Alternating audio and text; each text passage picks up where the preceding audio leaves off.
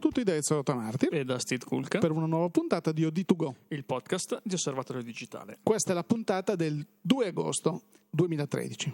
Puntata subito prima delle, della pausa estiva, dato che anche noi come redazione andremo in vacanza per uh, un pochino e prima di partire per uh, le meritate ferie, però c'è qualche novità di cui bisogna parlare. Eh, prima di tutto, innanzitutto, c'è una rettifica che dobbiamo fare, una rettifica. La settimana scorsa abbiamo parlato di alcuni di, di Fujifilm, di alcuni aggiornamenti firmware, tra cui quello per la X Pro 1, la versione 3.0 che aveva causato qualche problemino. E mm, Fujifilm ha già rilasciato la versione invece corretta, che è la 3.01 che risolve tutti i, i, problemi che si erano riscontrati sulla versione precedente e introduce chiaramente tutte le nuove funzionalità che, di cui avevamo già discusso. Certo, così da mandare settimana. i propri utenti in vacanza contenti con le, con le loro macchine affidabili, performanti al punto giusto, via. Assolutamente. Bene, mentre questa settimana, nonostante l'aria estiva, e il momento così pre feriaiolo, diciamo, ehm, è foriera anche di alcune novità. Sì, come direi ormai da un po' di tempo tutti i periodi estivi. Noi dovremmo spostare le vacanze forse in altri momenti dell'anno. No, forse direi Steve che noi dovremmo aggiornare un pochino il nostro periodo vacanziero con quello di tutto il mondo, perché non dimentichiamoci che solo in questo paese dei cachi si ferma tutto ad agosto, mentre il resto del mondo agosto è un mese come un altro. Cioè, sì. Se vai negli Stati Uniti, se vai in Germania, se vai in Inghilterra, la gente lavora, ha preso le ferie a maggio, a giugno, le prende a novembre, vanno chissà dove.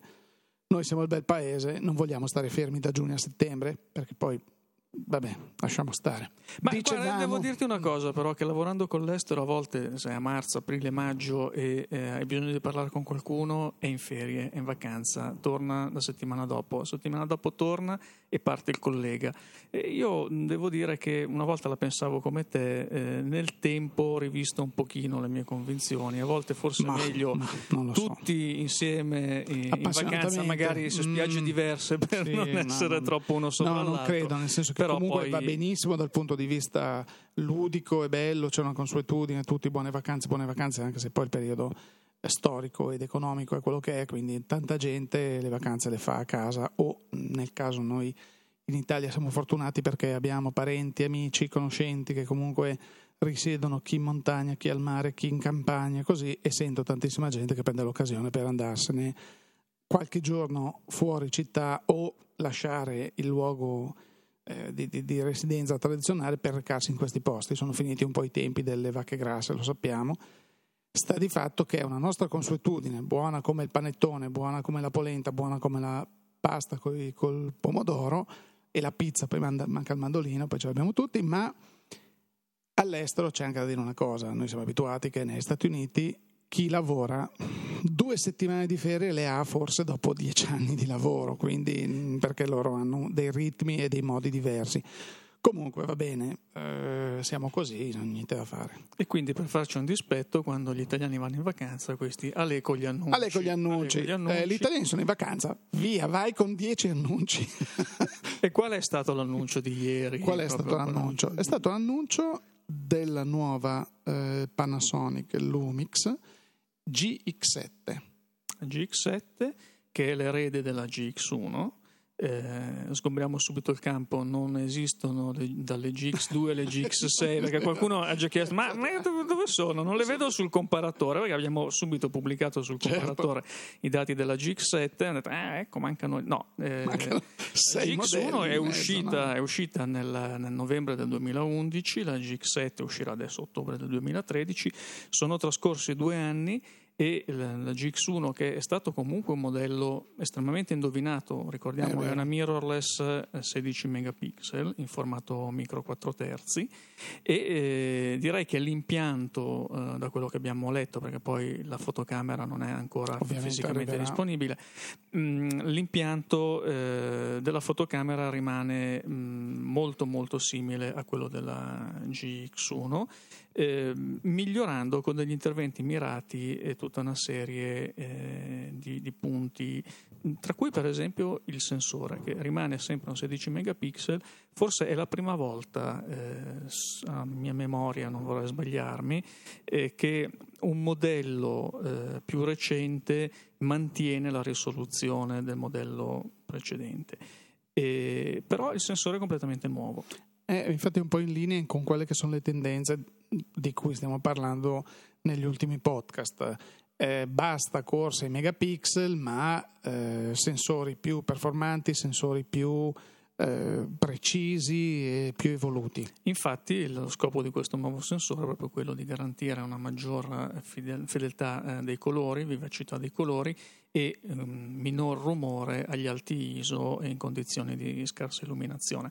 Tant'è vero che anche la sensibilità sale dai 12.008 massimi della GX1 ai 25.006 e um, c'è un'altra mh, novità molto apparente nella, nella GX7 che riguarda il mirino.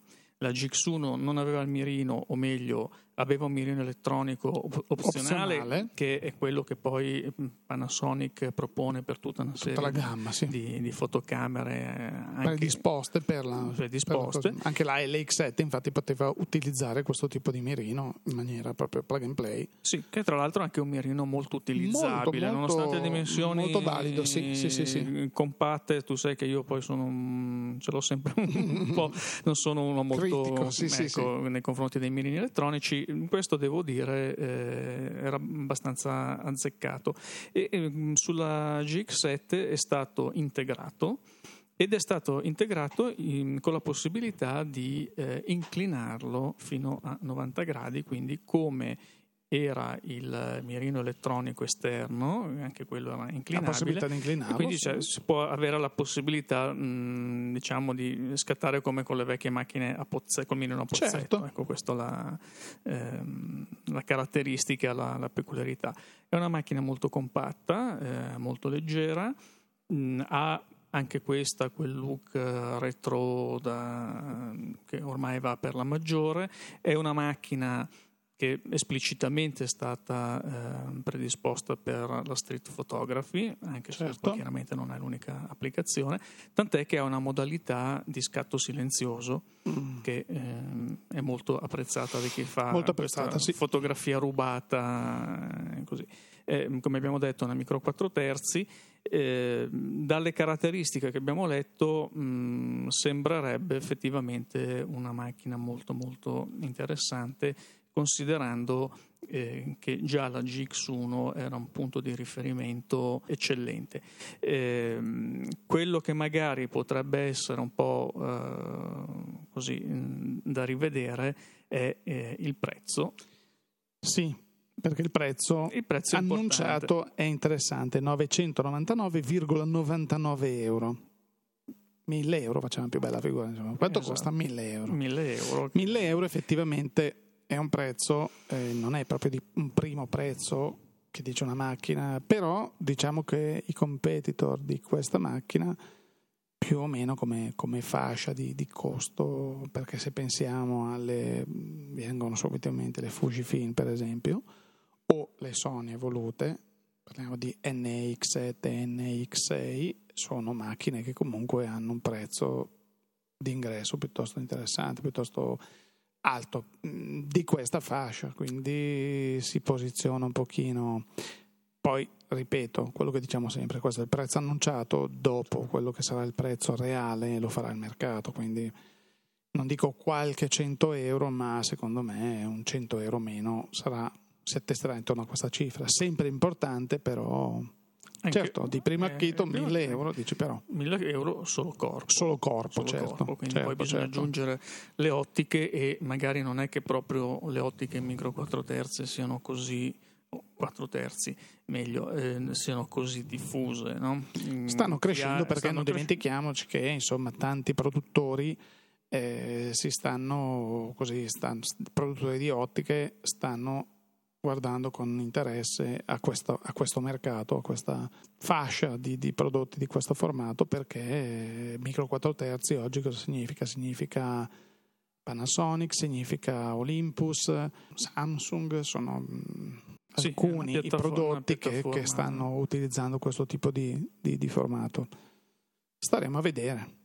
Staremo. Aspettiamo comunque con, eh, con una certa curiosità questo apparecchio. Sì, perché perché- Panasonic ci ha abituato a un prodotto di grande qualità, questo sicuramente, quindi ci aspettiamo che questa GX7 non sia da meno. Assolutamente. Vedremo poi, eh, sarà eh, carino confrontarla con la nuova EOS M eh, di Canon che eh, sempre più indicazioni abbiamo Danno di un come- annuncio a fine agosto, quindi eh, potrebbe essere alla ripresa del nostro podcast, potremmo trovarci Ma a parlare di un'altra Speriamo. mirrorless, che in quel caso avrebbe il vantaggio di poter montare le ottiche della serie Ovviamente, essendo un altro sensore, un altro attacco.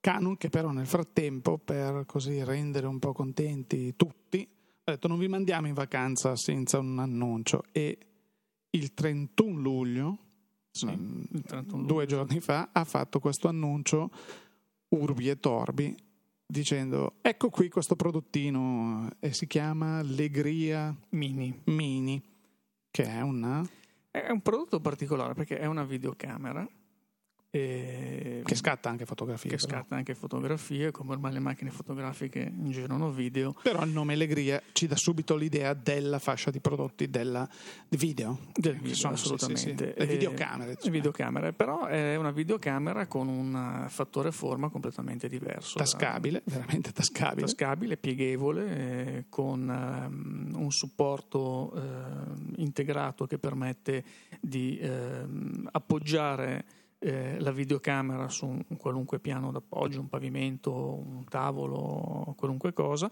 e addirittura di ruotare poi il display eh, in modo da potersi riprendere e vedere mentre eh, ci si riprende. Quindi per riprendere e per autoriprendersi in qualsiasi modo. Assolutamente. È un, eh, beh, voi potete vedere poi il- le fotografie di questo modello su mm, fotoguida, eh, però mm, per capirci è eh, praticamente un, eh, è come se fosse un doppio display. Abbiamo un display rettangolare e un'altra parte gran- incernierata che è grande quanto il display che contiene poi l'ottica e tutta la parte di, di elettronica di ripresa. Quindi diciamo che è un- completamente diverso da eh, concetto di fotocamera Certo, tradizionale certo. e si avvicina di più a quello di un, di uno smartphone, di un tablet, di, Sì. di un- Diciamo che un utilizzo anche per i videoblogger, per eh, coloro che mh, amano caricare i loro filmati su YouTube, sul loro canale YouTube, hanno bisogno di uno strumento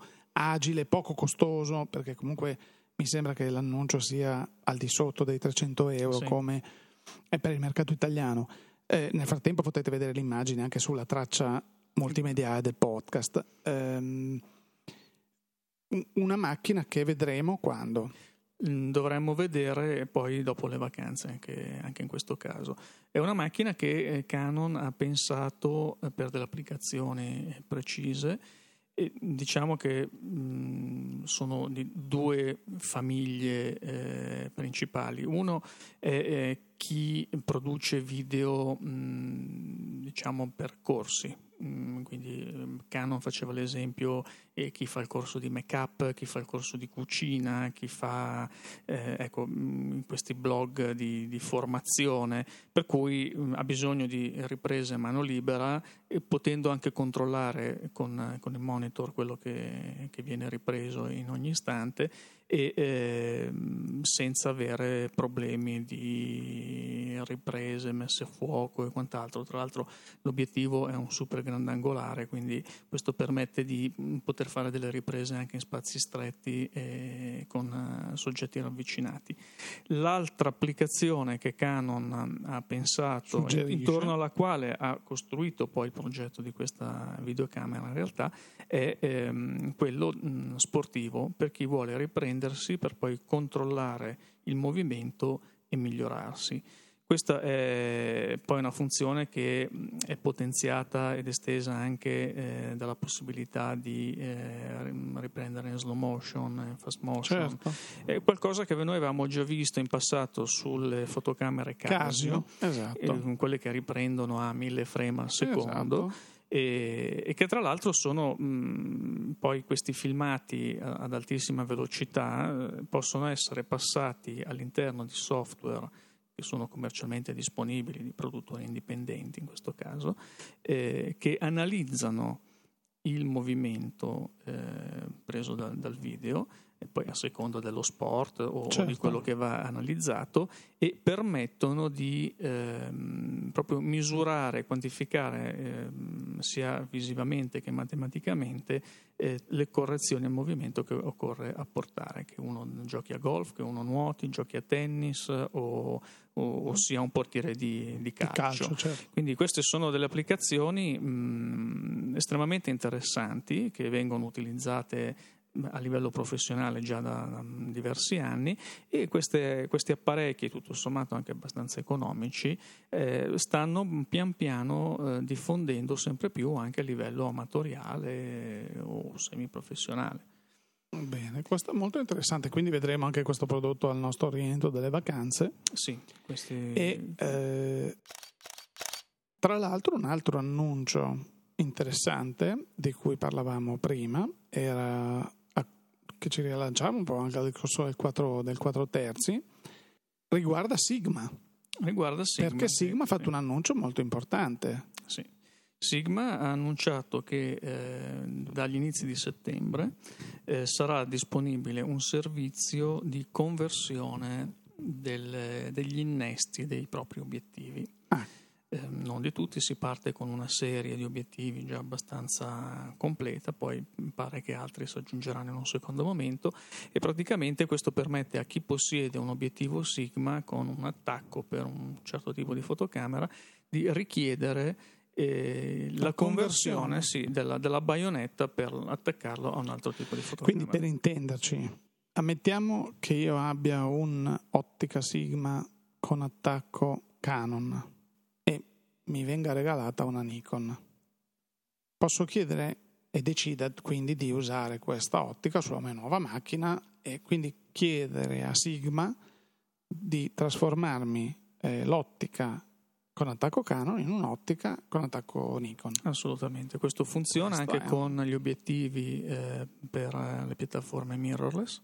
Perfetto. quindi eh, sia Sony e Mount che eh, 4 terzi e chiaramente mh, però gli attacchi rimangono eh, sempre quelli che Sigma già Ovviamente, gestisce e produce per conto proprio. Sì, sì, sì, che sono i principali, che sono principali comunque attacchi, giusto, giusto, sì. giusto. È un, um, un servizio che viene eh, poi svolto eh, nella fabbrica giapponese di Sigma. Ah, ok, quindi attraverso l'importatore italiano. Lì, probabilmente. ehm, bisogna, bisogna rivolgersi sì. al proprio Bisogna- negoziante, il quale poi penserà a, a E- fare tutta la catena, distributore, distributore, eh, casa madre, casa madre, dove quindi l'obiettivo va in mani sicure, va va in fabbrica dove torna, già esatto, mh, a sicuramente anche revisionato, beh, so, perché ovviamente una volta che è là non, non- non credo che gli ingegneri di Sigma si limiteranno a smontare quattro viti e rimontare un attacco, addio. Mm, conoscendo i sì, giapponesi. Sì, assolutamente. Penso, penso, penso anch'io. Questo Certo. non è stato detto. No, però, però credo che poi, abbastanza- certo, certo, non sarà una cosa meccanica, sarà una cosa fatta come, come Dio. Soprattutto certo, su, certo, certi, certo. su certi obiettivi. Beh, è insomma. un, è- è un buon servizio perché... È un buon servizio e penso che sia anche abbastanza indicativo di qualcosa che sta succedendo sul mercato, nel senso che probabilmente eh, mentre una volta le ottiche erano diciamo un po' mh, tu sceglievi di costruirti un parco ottiche con un certo attacco e poi eri vincolato, Assolutamente. anche perché erano ottiche che avevano sempre dei costi molto importanti. Importanti. Oggi eh, non è che le ottiche costino meno, diciamo che ci sono dei modelli di ottica per sensori più piccoli del 35 mm, Certo, ottiche non certo. professionali, che hanno dei costi di produzione e di vendita eh, inferiori e quindi vincolano meno eh, il fotografo, l'appassionato a quella tale piattaforma. Ma ehm, scusami se ti interrompo, mi viene in mente ancora una cosa di questo genere. Eh, l'esempio che ho fatto poc'anzi, cioè Canon, Nikon, Nikon Canon, sarà difficile che avvenga perché tu sai che a meno che accada chissà che cosa nel, nel, nel mondo, nella vita di un fotografo, eh, o per passione, o per amore, o per eh, scelta, mm, una filosofia di vita, è difficile che ci sia questo, un po' come un milanista che diventa interista, non si è mai visto, cioè, eh, o uno juventino che diventa torinista, non esiste. Credo sia un modo molto intelligente per coloro che hanno comprato magari una macchina, magari una reflex entry level, e dicono sì, compro un'ottica, Sigma è un ottimo produttore di terze parti di ottiche, eh, però ci si rende conto che magari la reflex è troppo grande, è un mondo un po' particolare, quindi non, che non si vuole esplorare. La macchina mirrorless effettivamente oggi sta attirando grande pubblico per le dimensioni, perché il pubblico femminile ne è molto attratto proprio perché le dimensioni sono contenute pur garantendo una qualità eh, d'immagine molto molto alta e potrebbe essere questa la strada eh, la possibilità di dire ho un'ottica con attacco Nikon, Canon, quello che è eh, però adesso mh, mm, ho deciso che si vendo la mia reflex mi compro una macchina eh, interessante, interessante avere questa possibilità. Non butto via l'investimento, non, non, non cancello l'investimento che ho fatto, sì. anzi. Questo direi poi che anche rilancia l'immagine di Sigma come produttore che ti permette di salvaguardare l'investimento. Quindi se anche decido di acquistare un'ottica dal costo eh, importante, importante un'ottica di buona qualità, sì, sì, sì. ho una ragionevole sicurezza che poi un domani voglio eh, cambiare la fotocamera e non butto via il mio investimento. Quindi direi che è una cosa che è senz'altro mm, molto molto apprezzabile. Sono curioso di vedere se eh, questa iniziativa sarà poi ripresa mm, anche da altri produttori. Bene, direi che le novità della settimana, almeno quelle più significative, le abbiamo esaurite. Mm, esauriamo per il momento anche il nostro podcast e la serie che ci ha accompagnato a ridosso delle vacanze e mm, riprenderemo con il podcast del 30 agosto. Venerdì 30 agosto, che detto oggi sembra così lontano. Invece poi, mentre in sei in spiaggia, stai facendo del trekking all'aria fresca, dici, ma domani è il 30 agosto. È già ora di tornare a lavorare. Riprendi il podcast di Osservatorio Digitale. E soprattutto, esatto, lunedì si torna a lavorare. si torna a lavorare. E, mm, va bene, quindi poi mh, mm, a fine agosto faremo un po' il punto di tutte le novità che sappiamo mh, mm, usciranno numerose nel corso sì, di questo anche mese. poi non dimentichiamoci che la prima settimana, la seconda settimana scusate, di settembre ci sarà l'IFA eh, dove ci sono non solo fotocamere ma anche elettronica di consumo, quindi ci sono un po' di, sì, un po di, di novità, l'IFA di Berlino, quindi vabbè, avremo di cui, ci saranno tante novità di cui parlare. E poi usciranno tutte le compatte compattine per il prossimo via, Natale, certo, è, è, il momento, certo, del, il momento per riempire le pagine uscite, quindi... e il comparatore. Ecco, quindi se anche avrete eh, così un po' di fame perché per qualche settimana non avrete letto e sentito di, di novità fotografiche, a, a, fine del mese Beh, senz'altro avremo allora, da... Anche per tutti i nostri ascoltatori e lettori che hanno nostalgia di fotoguida, osservatorio digitale o di To Go, ci sono tutti gli archivi ancora aperti, ancora gratuitamente aperti su Osservatorio Digitale STID, quindi possono leggere sette anni di notizie e, e, e chi più ne ha più ne metta su Osservatorio Digitale. Tutto fotoguida, il comparatore che è aggiornato a oggi, quindi non, non, e poi possono leggerlo in spiaggia, possono leggerlo mentre girano, dove vogliono, perché comunque tu lo sai che è fruibile da tutti i mezzi di lettura, computer, eh, iPad, tablet in genere, telefonini. Io un vecchio Commodore 64. Col Commodore 64 lo vedi, purtroppo c'è una limitazione sui colori, ma riesci a leggerlo anche da lì. Eh, ti sei ti, tu ti sei programmato il browser ovviamente. Assolutamente. No? Quindi non avrai problemi neanche su quello. Va bene, scherzi a parte, il caldo ci, ci, ci permette, ecco, ci, permette, di, di ci giustifica e nulla, ma a questo punto eh, non ci resta che, detto... che, che, augurare a tutti buone vacanze, chi le fa, chi non le fa, insomma una piccola pausa comunque la, la prenderemo tutti. I nostri server non vanno in vacanza, quindi comunque come dicevi esatto. www.osservatoriodigitale.it www.fotoguida.it e OD2Go, le pagine social, eh, vi faranno compagnia ovunque siate e nel frattempo da Steve Kulka e da Ezra Martir grazie per l'ascolto. Buone vacanze e a risentirci